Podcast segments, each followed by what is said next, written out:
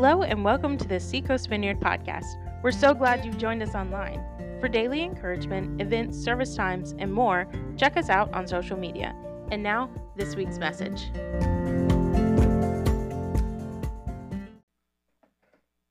So, in retrospect, I should have been able to detect that this was not going to end well.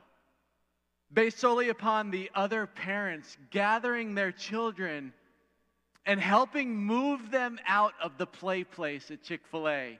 They were going around going, Come on, kids, let's get out of here. Like, as I was coming in, we were all there, all of us at Chick fil A, six people in my family. One evening, my wife looked across the table at me and said, Do you think it's creepy that they all know our names?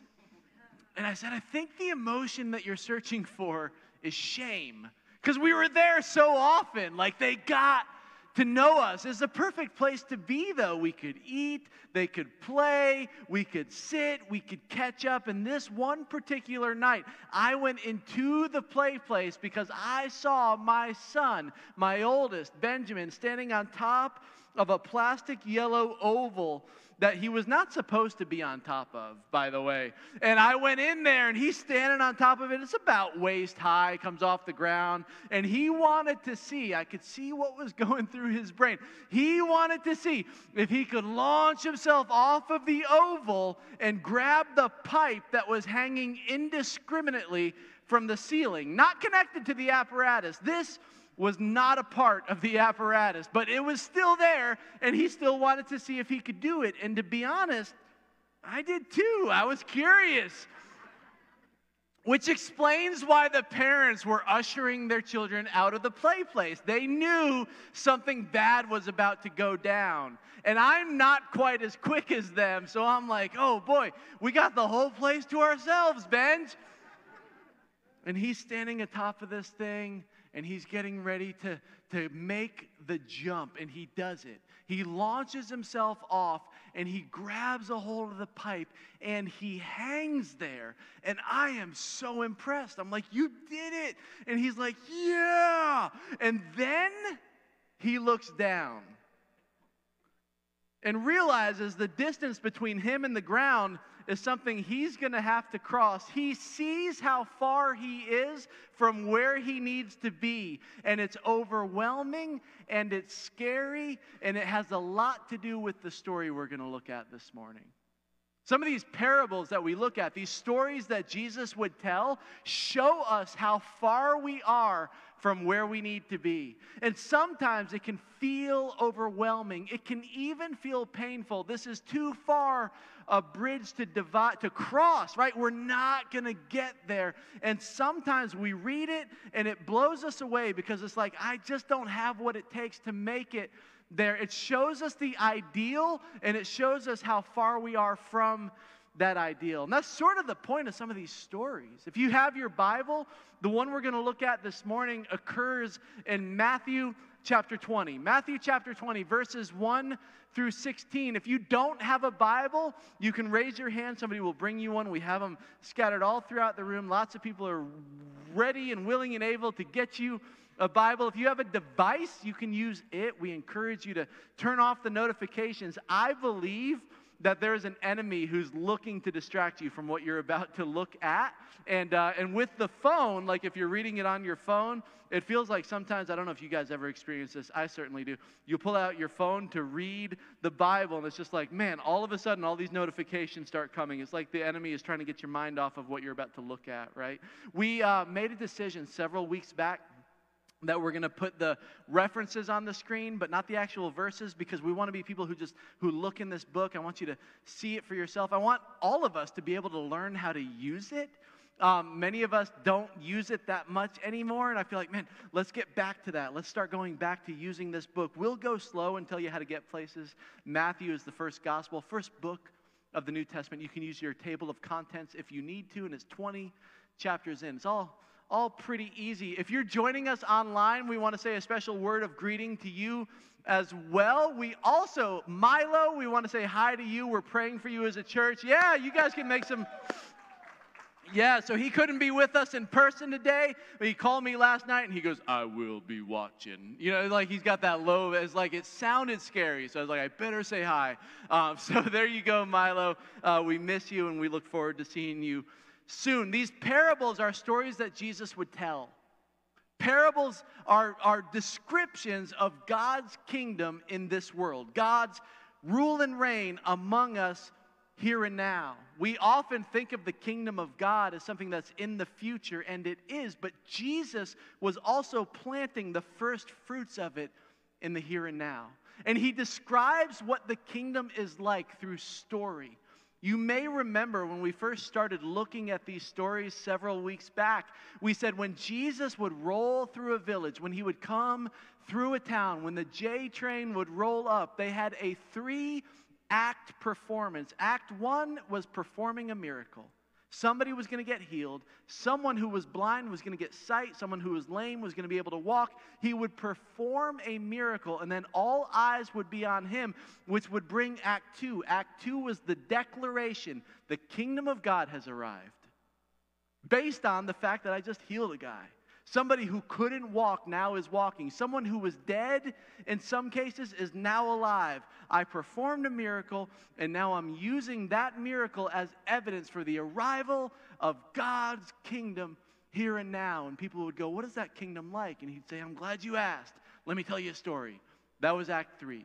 Jesus would use these stories to describe what it was like when the, when the Lord was sitting on the throne of our lives, right? When He was the King of our hearts. Even in the middle of this broken land, we can have access to a new kingdom with a new king. And Jesus would describe what that was like through stories. Many of you who grew up in the church, Maybe you've heard of parables as sort of um, these tales or, or maybe fables that tell us didactically how to live.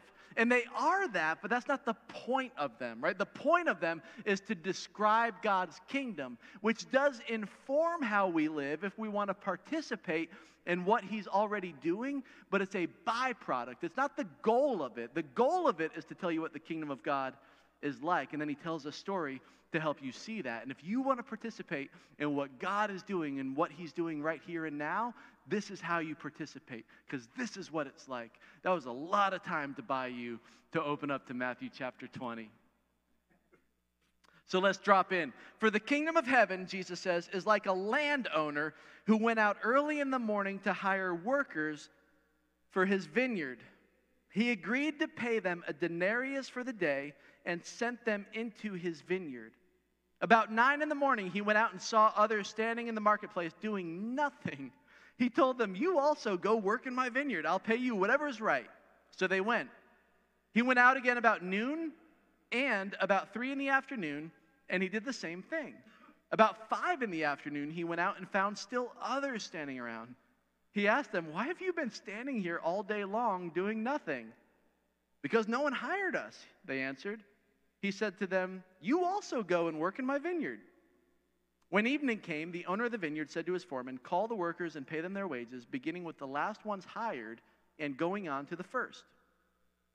The workers who were hired about five in the afternoon came and each received a denarius. So when those who came who were hired first, they expected to receive more. But each one of them also received a denarius. When they received it, they began to grumble against the landowner. These who were hired last worked only one hour, they said, and you've made them equal to us who have borne the burden of the work and the heat of the day. But he answered one of them, I'm not being unfair to you, friend. Didn't you agree to work for a denarius? Take your pay and go. I want to give the one who was hired last the same as I gave you. Don't I have the right to do what I want with my own money? Or are you envious because I am generous? So the last will be first, and the first will be last. Lord Jesus, thank you for this story. God, you preserved this story for us for 2,000 years so that we could look at it today and be challenged by it. So we ask for the ability to focus right now. Speak and change us. Thanks for your word. Jesus, we pray this in your name. Amen. Some of you may remember that Christy and I just returned from a trip to Rwanda where we flew in some, I mean, we flew a long time on that airplane. Some of you have been checking in this week going, Have you adjusted? I think I've adjusted. I feel much better. What I didn't know, I've never crossed the Atlantic before. Maybe some of you have. Crossing the Atlantic is a big deal. Like in a plane, right? It's like eight hours to go across. From Atlanta, we flew to Amsterdam and it took eight hours. But what I didn't know, and maybe you know this too, what I found out the hard way is that coming back across from Amsterdam to Atlanta takes two more hours. Like it's even longer. I was like, it's the same distance. That doesn't make any sense to me. What I found out is that there's this headwind and it's blowing 100 miles an hour against the plane and it adds a couple of hours. And I'm sitting in this giant tube and I'm getting so restless. And it's hard to sit still for that long because you're, you know, you're confined with all these other people. And it was fine. I was trying, like, with all that was within me to not act spoiled or entitled, right? Because flight is a miracle, and sometimes we don't recognize it as such. There was a couple of times in the trip where I said to Christy, I was like, call me out when I start acting entitled, right? Because we can do that without recognizing it. We're sitting on the plane, and it took about 30 extra minutes for it to take off. And while I'm sitting there, I'm going, okay, God, help me to see this through the proper lens. Crossing the Atlantic used to be a much bigger deal. Like I'm acting like it's a big deal because it takes like eight hours. It used to be it would take like eight months, right? You would go in a boat and there would be people on the boat that you didn't know, and the people you brought with you might die on the way, right? And then a whole other group of people could be born. It could be an entirely different group of people when you arrive. This wasn't that long ago. I'm sitting there and I'm going, okay, I need to just for a second be able to get in my head the miracle of what I'm participating in right now. Flight is a miracle. I'm going, okay, I'm sitting in a chair in space, right?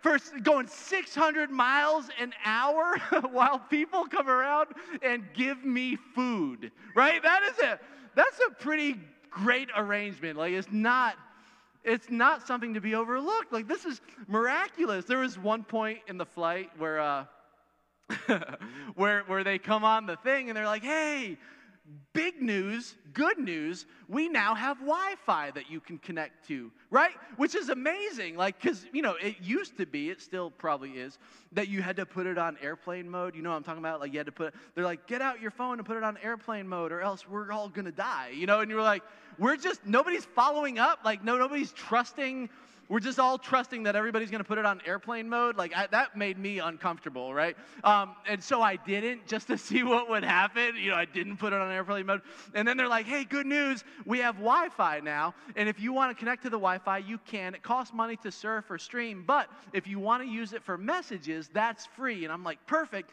Because I wanted to text my wife how uncomfortable I was. That's all I wanted. I just wanted to connect to it long enough to be like, I'm sitting in between two overweight people and I'm smushed, you know. And it wouldn't work. We were somewhere near Greenland, I think. Like, we were somewhere over the Atlantic, and I couldn't connect to the Wi Fi. And they came on the intercom again, and they're like, hey, bad news. We were just kidding about the Wi Fi working, you know. And the guy next to me smacks his laptop shut and is like, it's stupid.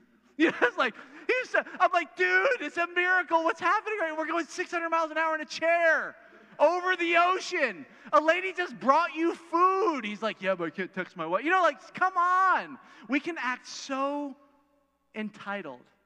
And I think we're swimming in it. We don't even realize how entitled we are sometimes. And sometimes it takes getting alone with this book to remind ourselves, like, okay, like, you are blind to how entitled you're being right now. You know, Jesus tells this story to help us see it which is a miracle in itself. And the context of it leading up to it, you can see it even more clearly when you look at the context of this parable. So going back just a little bit, let's let's jump on back to Matthew chapter 18. So if you got your thumb in 20, just flip back two chapters. You'll notice it starts verse 1 of 18. It says, At that time, the disciples came to Jesus and asked, Who then is the greatest of the kingdom of heaven? Which is such a funny question. We can almost overlook it. They're like, hey, I'm going to be top of the list, right? Like, I'm in, when you bring this kingdom, I want to make sure that I have rank, that I have status, that I have posture, that people recognize me. And Jesus is like, what are you talking about? In the kingdom that I'm bringing, look at verse 2. He calls a little child over to him, which is funny because children in that culture had zero identity. They didn't even name them until they were a couple weeks old because they might die. They were seen as vulnerable and weak, and so children just didn't carry any value. And Jesus calls a child over to him, verse 2, places the child among them, and he goes, Unless you change and become like a little child, you're not going to enter the kingdom. So Jesus is going, This kingdom that I'm bringing has a complete different set of values in it. You're concerned about rank, you're concerned about identity, but I'm telling you, unless you become one of these children, you can't get in. And so it goes on from there. Matthew 19, you skip on down, uh, verse 1. Some Pharisees came to him to test him. They said, Is it lawful for a man to divorce his wife for any and every reason? So you see there a couple of things. Verse 1, they're testing him, they're trying to trap him in something, right? And then they're also asking, Hey, can divorced people be in your kingdom? Because they want to know who's in and who's out. This is the same question.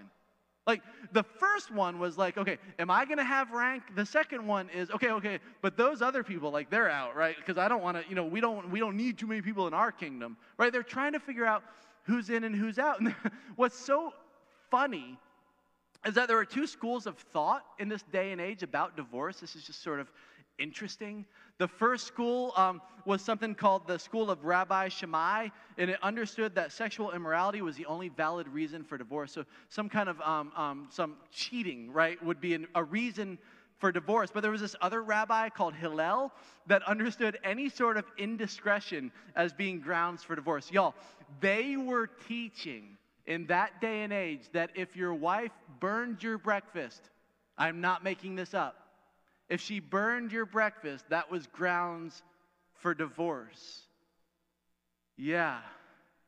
I ran into a fellow yesterday who was like, I burned my wife's toast this morning. I'm like, I think you might get, like, she might be able to leave you. Like, I mean, according to Rabbi Hillel, he's like, does it work the reverse way? I was like, I don't know, but I'll find out, right? So, in their question, the Pharisees are trying to get Jesus to, to side with one teaching or the other. They want to know who's in and who's out.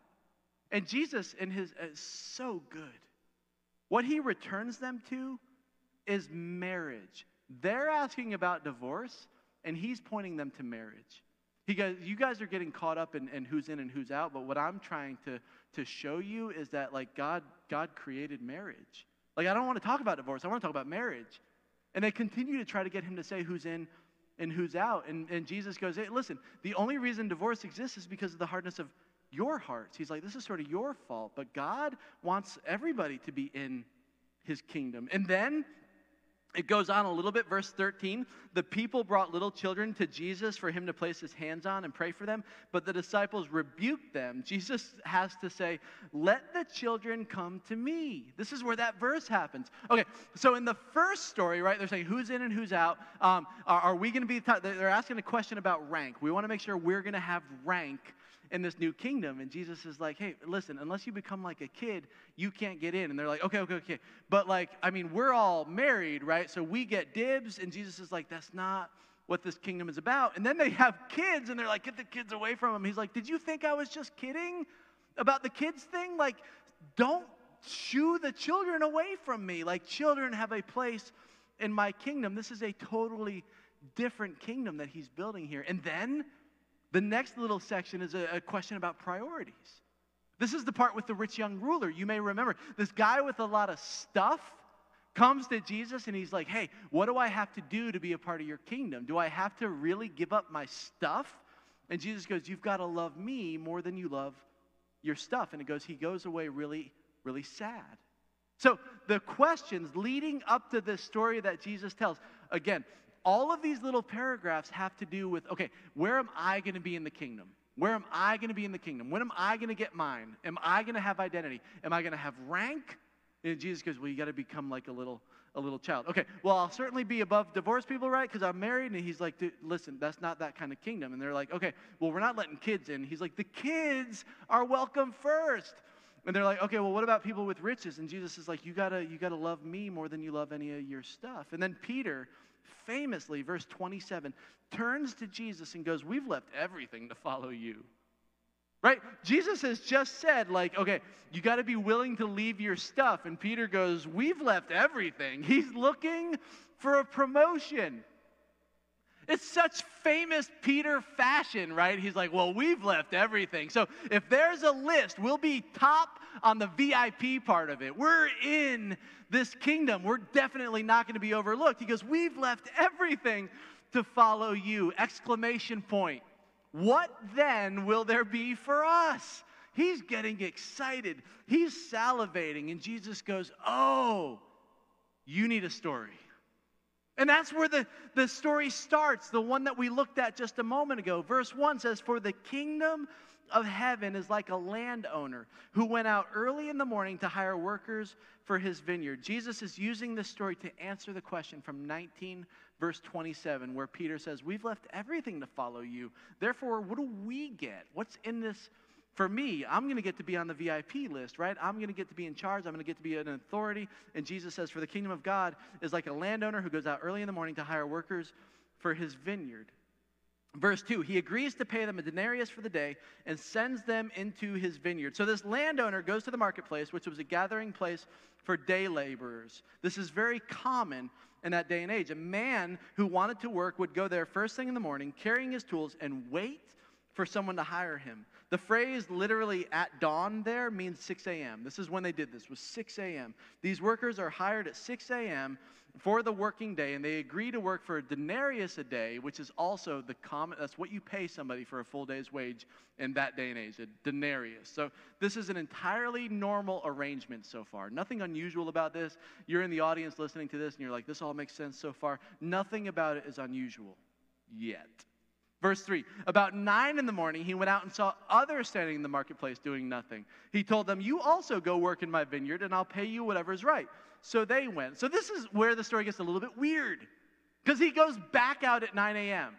Normally, you hire everyone you need for the day at 6 a.m., but he hires a few people at 6 a.m., then he goes back out and finds more at 9 a.m. The picture is of a landowner that has an inexhaustible supply of work for those who want work, for those who stand idly by. Why not hire them all at 6 a.m.? Maybe because that's going to be the point of the story.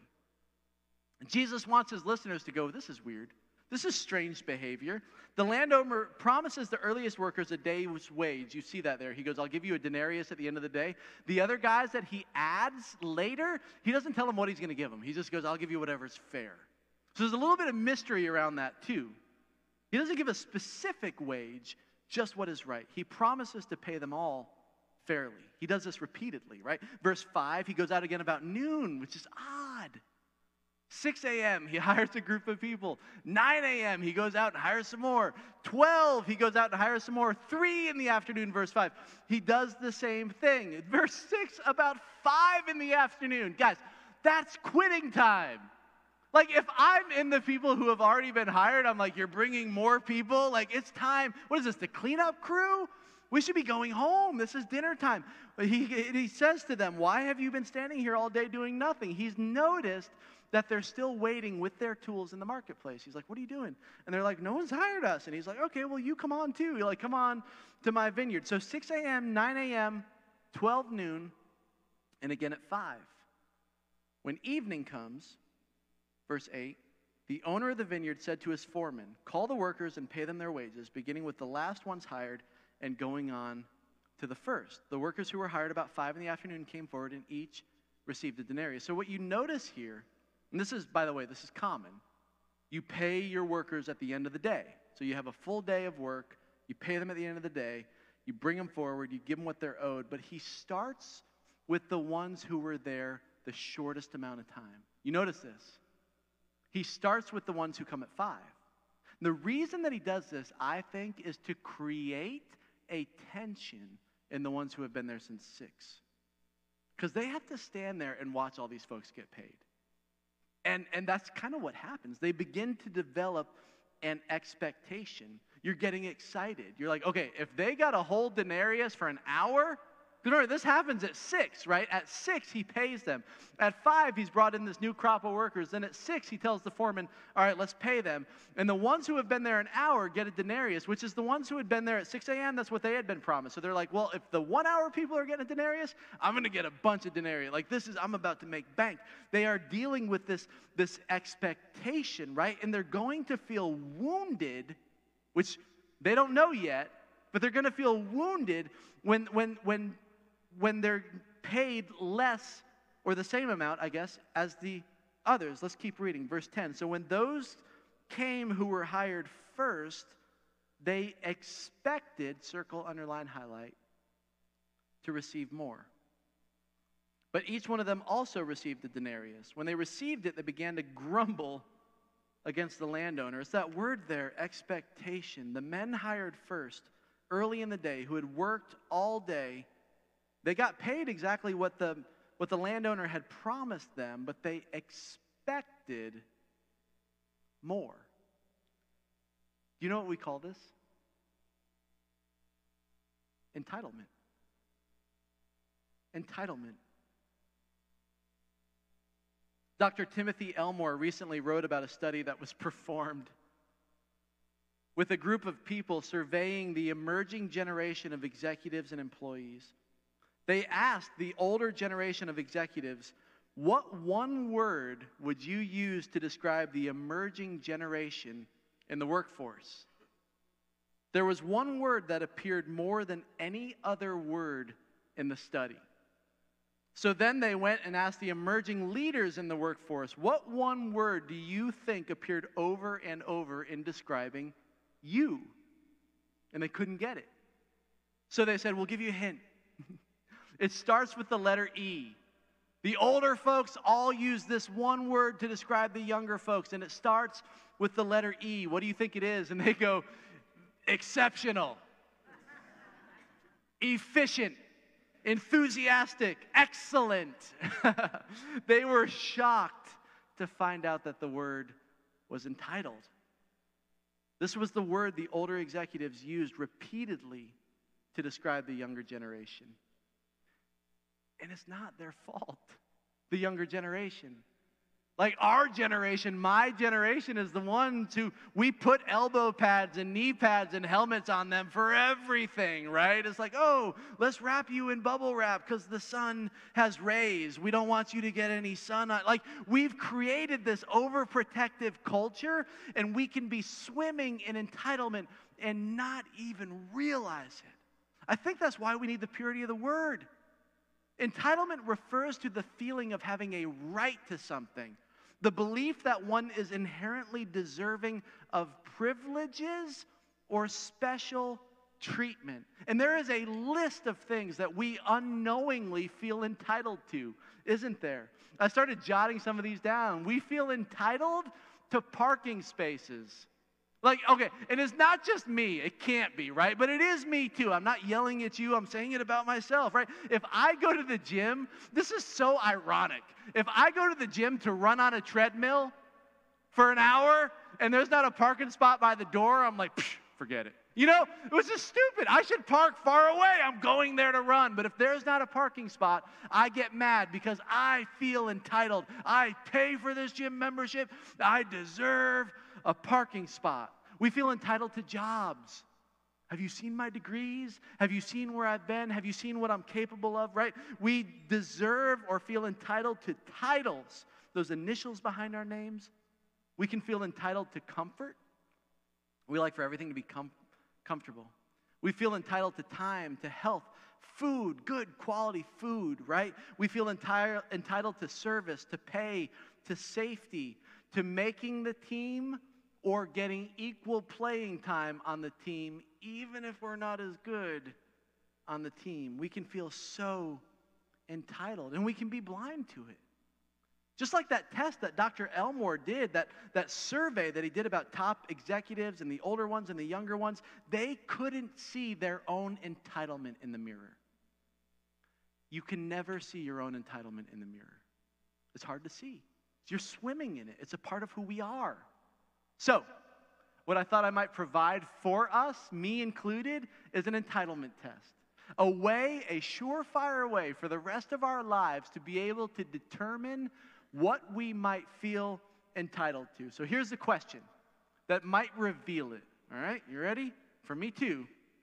What do you complain about? What do you complain about? Whatever you complain about, that's what you feel entitled to.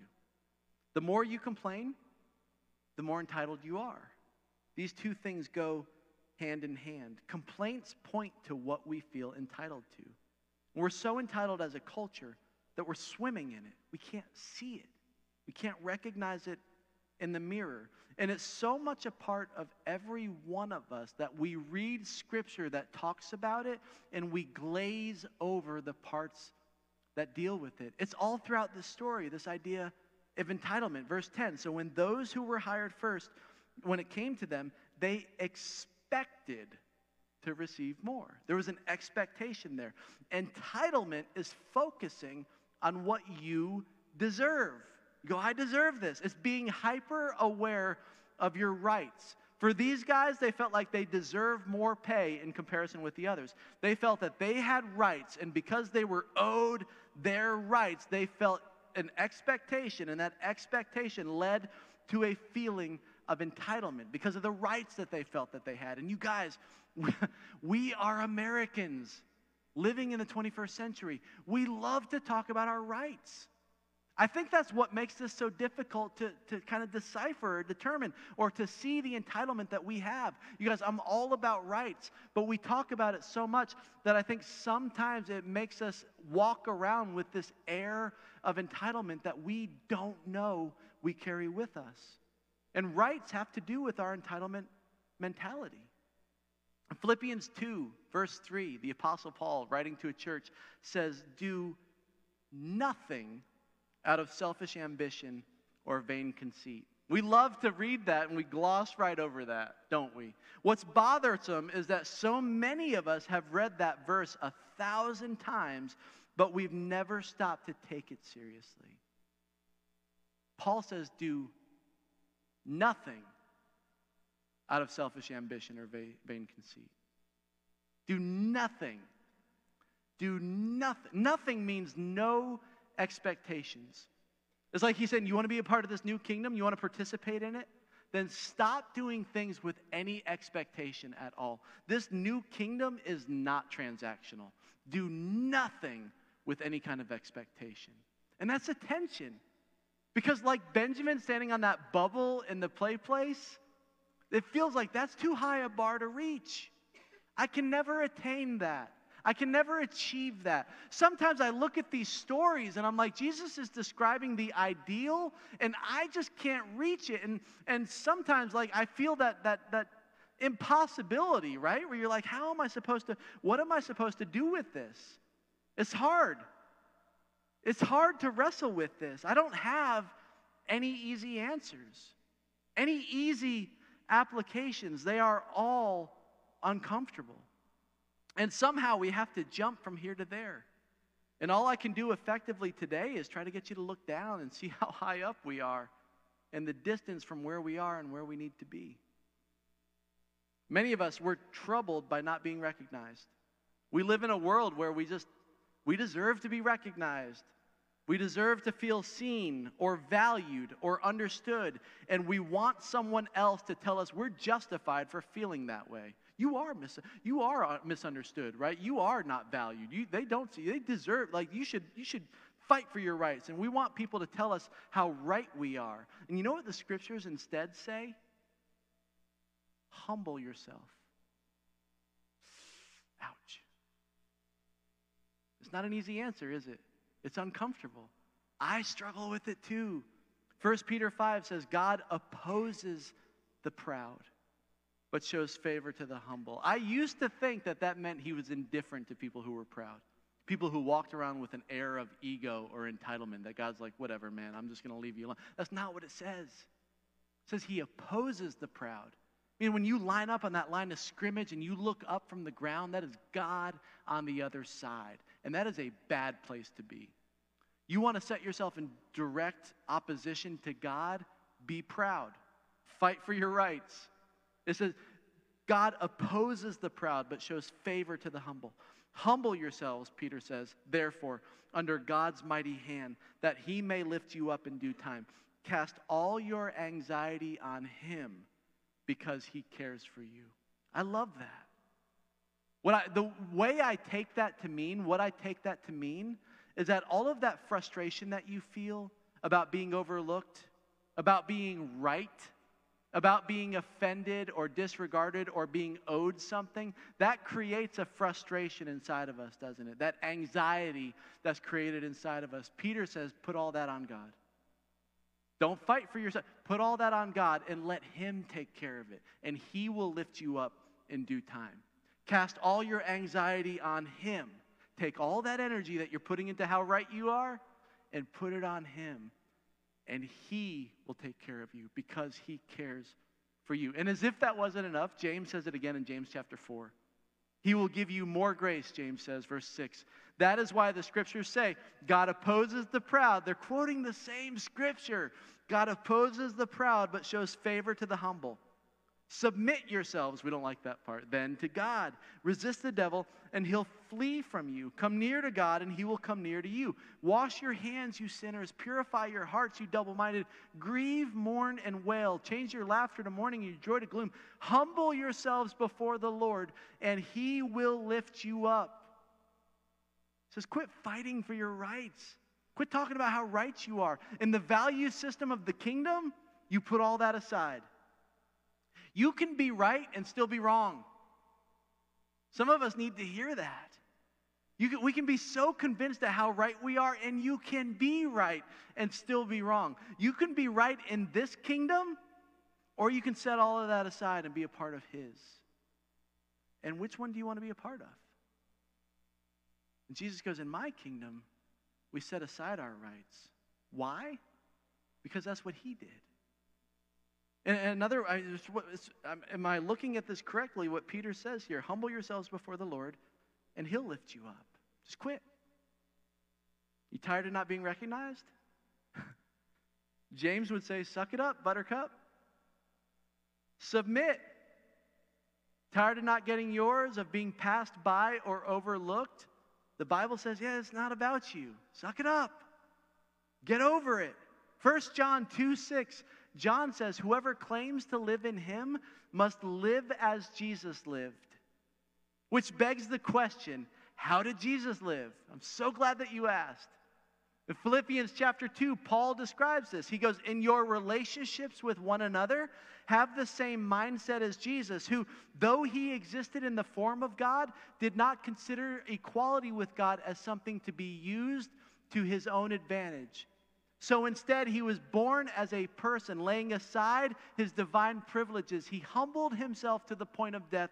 And then those famous last five words even death on a cross. The only one in history without sin became sin for you. It's as if Paul is saying, All right, all right, we want to talk about your rights for a minute what you have a right to. You're a 21st century American. You want to talk about your rights? Yeah. The Bible says all who have sinned deserve death. So the only thing you have a right to is dying.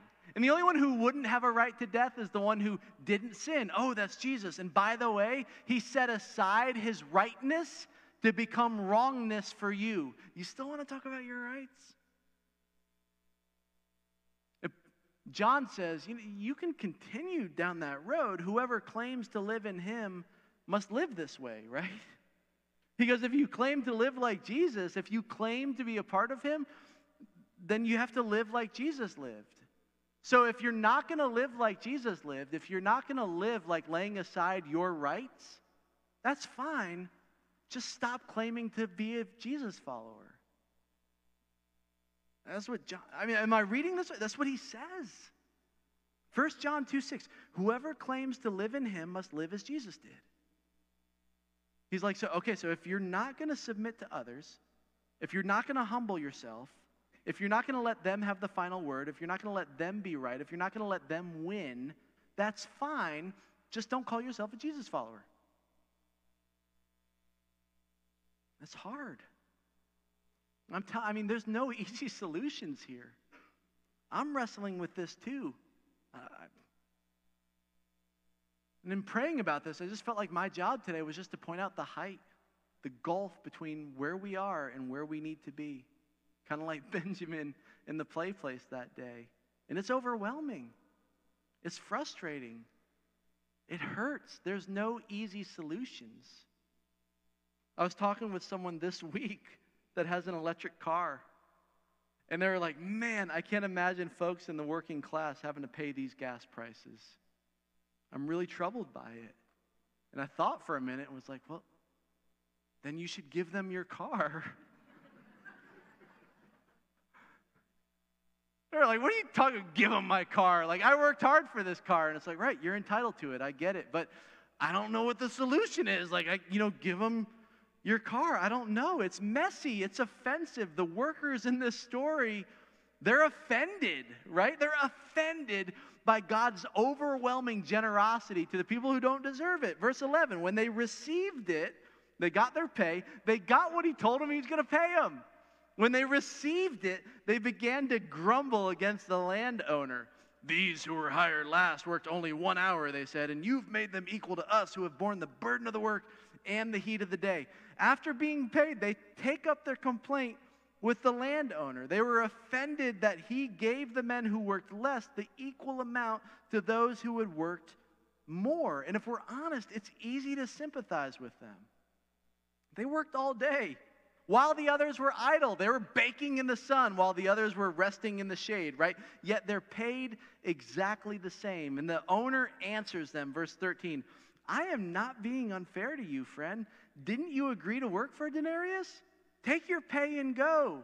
I want to give the one who was hired last the same as I gave you. Don't I have the right to do what I want with my own money? He reminds them he's been completely fair to them. He's done nothing wrong. He's like, hey, I, I want to give him what I gave you, right?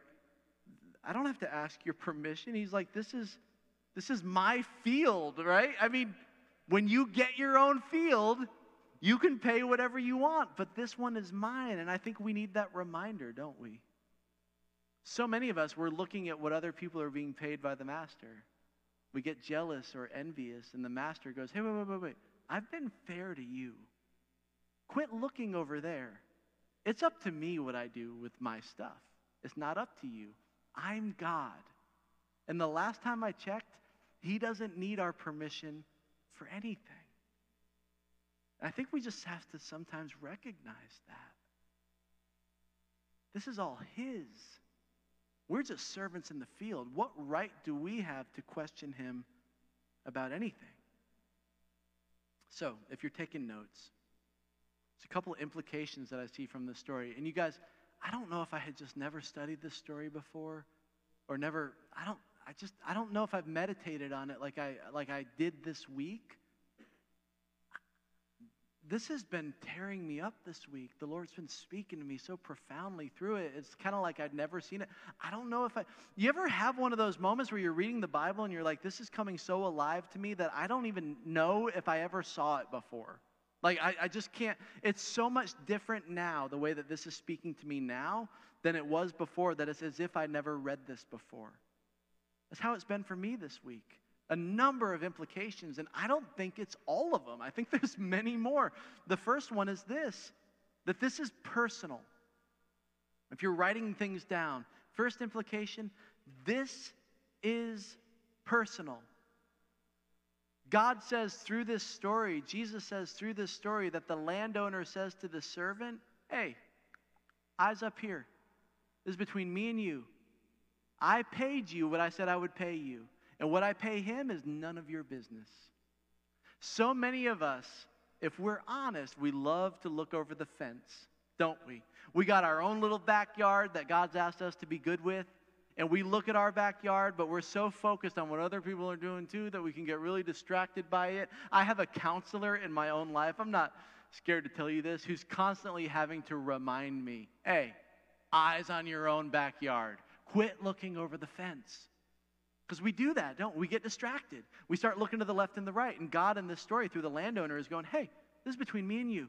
This it's got nothing to do with them. Keep it between us.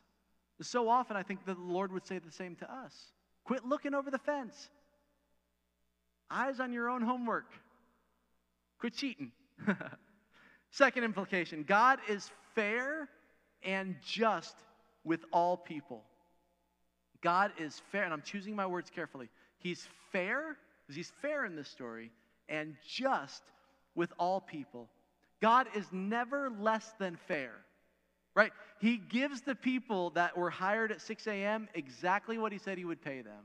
He's never less than fair, but he does reserve the right to be more than generous. And if we're honest, he's been more than generous with all of us. We don't have to be in his field at all. He doesn't owe us a thing. God is never less than fair, but he reserves the right to be more than generous. Third implication none receive less, but all receive more. God treats no one unfairly in this story, but he does treat some with far more grace than they deserve. Right?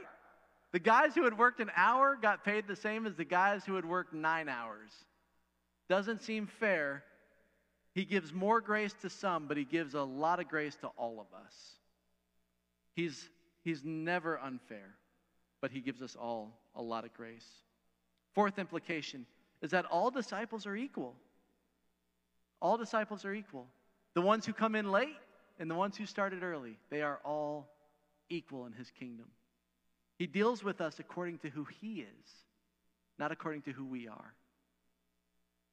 He pays them extra because of who he is. He says that. He goes, I wanted to give them more. That's his answer, which is a great answer. It's like, I just wanted to give them more. He pays us according to who he is, not who we are. This is not our field. We don't get to determine how God treats it because it's not ours. Benjamin grabbed a hold of that bar. He launched himself off the circle that was never intended to be launched off of. He grabbed the bar and he began to swing like a gymnast that day. I'll never forget it. And at this point, all of the other parents and their kids, they're all gone from the play place. And I become aware oh no, this is not going to end well. He sees the gap between where he is and where he needs to be. And he's also seen the Olympics. And he's like, I wonder if I could stick the landing. You know, the stick the landing in the Olympics. Like, even if they mess up, they pretend that they didn't, you know, like they'll fall, which I'm not saying I root for that, but sometimes it happens and then they stand up and they're like, you know, like it never happened, you know? Benjamin's hanging from the bar and he's like, I wonder if I could I wonder if I could swing. And he told me this. He goes, I bet I can swing and then land right on my bottom sitting. And I'm like, I bet you can too. I didn't have the sense to go, I think that might break a bone. I was like, I don't know. Let's try it. Let's see what happens, right? And it would have worked, except his elbow got in the way. And it immediately snapped in two places. I watched it, I heard it, I scooped him up immediately, and we bolted for the emergency room. I knew immediately that he had broken it. Several hours later, and a couple steel rods, he's now indestructible. He's like Iron Man, right? He's got this broken elbow, or he had this broken elbow. This is years ago, but he's got a couple of steel rods in there. And now, because of that break, he's stronger as a result of it. For some of us, that needs to happen this morning. Maybe the story that Jesus tells, it makes us feel exposed. We're struggling with entitlement with humility, struggling because we're convinced we are right. And as soon as everybody else recognizes how right we are, we're struggling with feeling justified and feeling the way we do. We've been offended. We've been hurt. We've been overlooked, right? And man, I deserve to feel this way. I am right. And maybe you are right. But you can be right and still be wrong in Jesus' kingdom because it operates with a whole different set of principles. John would say, just, you know, if you're going to live that way, that's fine. Just don't call yourself a follower of Jesus. Because to literally follow him means you act like him. And when he came, he laid aside his rightness. And I know that sounds harsh, but we've been studying these parables, right? And these parables, you, you may remember, we said these were vague stories that Jesus would tell about what it looked like when his kingdom came here. At times, he would tell these parables to conceal the truth. There were people who opposed him, who were looking for him to say something they could use against him so they could kill him. And so he would tell these stories to conceal the truth. They wouldn't be able to understand the truth in it. But those who really dialed down would. It would reveal the truth to them. What's interesting is the closer he got to Calvary, the more and more comfortable he became with being overt and direct. Scholars call these the crisis of decision parables. With Calvary on the horizon, he didn't need to stave off his own crucifixion anymore. He didn't have to worry about being misunderstood. He didn't have to worry about being offensive. He could just say whatever he thought, and if they killed him, he was going to die anyway. And so he began telling these stories that were purposely offensive and would purposely turn up the heat. They're called crisis of decision parables because he wants us to make a decision. He's done with the stories where you can kind of go, yeah, that's interesting, and you walk away thinking about it. He starts telling stories that make you have to go, am I in or am I out? Am I going to submit to this or am I going to be out of this? Like, am I going to be a part of his kingdom or am I done with his kingdom? Like, he doesn't want any kind of grayness anymore, any kind of lukewarmness. Crisis of decision. This is a hard teaching. But you guys, we've got Easter on the horizon too. We're moving in that direction as a church, as a calendar. It's not very far away, as Jay shared a minute ago. And with it approaching, this seems like a strange strategy, but I thought we would do the same thing Jesus did. We'd start teaching on these parables that were called the crisis of decision ones. When he knew Calvary was coming, he got a bit harsher in his stories. Easter's coming for us. And so I think uh, as it approaches, we have to do the same. We have to make a decision. Am I in or am I out? You can forfeit this and ignore it, this story. You can walk away from it and just kind of go, you know what? Not for me. And that's fine. If you do that, I guess. That's what the disciples did. Like right after he tells this story, he pulls them aside and he goes, Hey, boys, we're going to go to Jerusalem, verses 17 through 19. You'll, if you still got your Bibles open, you'll see this there. He says, We're going to go to Jerusalem. They're going to kill me. That's where this is headed. And then verse 20, James and John pull him aside and they go, Hey, Jesus, promise us we'll be one and two in your kingdom. They're still talking about rank. They're still distracted about where they fit. This kingdom here, operating under those old principles, where are we going to be in our status, right? And Jesus goes, What are you talking about? And they're like, We want to sit on your right and your left. And he's like, You don't know what you're asking for. And they're like, No, we talked to mom about it. She's good with the two. And Jesus goes, Can you drink from the cup that I'm about to drink from? And they're like, Oh, we totally, yeah. You know, one and two, or two and one. We're good either way. And Jesus goes, You didn't hear anything that I just said. It says, When the ten heard about this, they were indignant. You know why? Because they didn't think of it. They're like, Oh, man. Now we're arguing about 3 through 12. Jesus called them together and said, You know that the rulers of the Gentiles lord it over them, and their high officials exercise authority over them. Not so with you. Instead, Whoever wants to be, here's what we're doing now. Here's the new kingdom. Whoever wants to be great among you must become your servant. And whoever wants to be first must become your slave.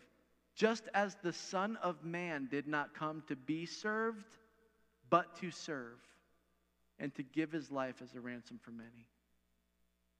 He goes, uh, You got to lay aside your rightness. You got to lay, you got to lay it down. And he's like, I'm not going to sugarcoat this. This is a crisis of decision parable. It's time to make a decision. And you can swing off this bar and crash it on the ground. It's going to hurt, it's going to tear up your elbow. But when it gets repaired, you'll be stronger than you were before. Some of you today are struggling, struggling to serve, struggling to remain submissive, struggling with jealousy or envy or humility. I don't know where this story finds you, but what I would say is that if you allow yourself to crash, you can keep being right. You can walk right out of here convinced of your rightness, and you can still be wrong. But you can operate on that principle and go out of here and just assert yourself. Or you can lay it down the way Jesus did. You can allow Him to wreck you, and you can be stronger for it in His kingdom. The question is which kingdom do you want to be a part of? Which kingdom do you want to be right in? So Christ said, the decision's yours. I struggle with this too, by the way. I, I don't want you to think that I'm up here as some holier than thou. I was driving here this morning. I'm weaving in and out of traffic, yelling at people like, oh, they don't know how to drive. You know what I mean? And it was like God was going, Are you seriously going to talk about entitlement today? it's like, You don't understand. I'm entitled to a good road. Like these people, you know, I'm entitled to people who know how to drive and they don't know how to drive. You know, like I'm weaving in and out. And he's like, Are you serious? It's like, All right. Well, some of you guys are walking through stuff much serious than, more serious than traffic, much more difficult. so I just want to give you the opportunity to lay it down. In a moment, we're going to sing. But what we wanted to offer you was also a moment of reflection. A moment where uh, we just kind of inventory our hearts. Where am I in this? What am I struggling with? What am I hanging on to? What rightness am I clinging to? Where am I putting myself first? The whole goal of Sunday mornings is this time of reflection right now. I think that we come in and we deal with it and we leave changed, we leave lighter, or else we're just like the person in James chapter 1 who looks in the mirror and goes, Yeah, I should do something about that. And then we walk away and forget entirely what we look like. I mean, what's the point unless we change something? Thank you again for joining us online. We hope you enjoyed the message. To connect with us, you can follow us on Instagram or Facebook. For more information about who we are, check out seacoastvineyard.com. We would love to hear from you, so make sure you leave us a review or drop us a message. Until next time, have a great day.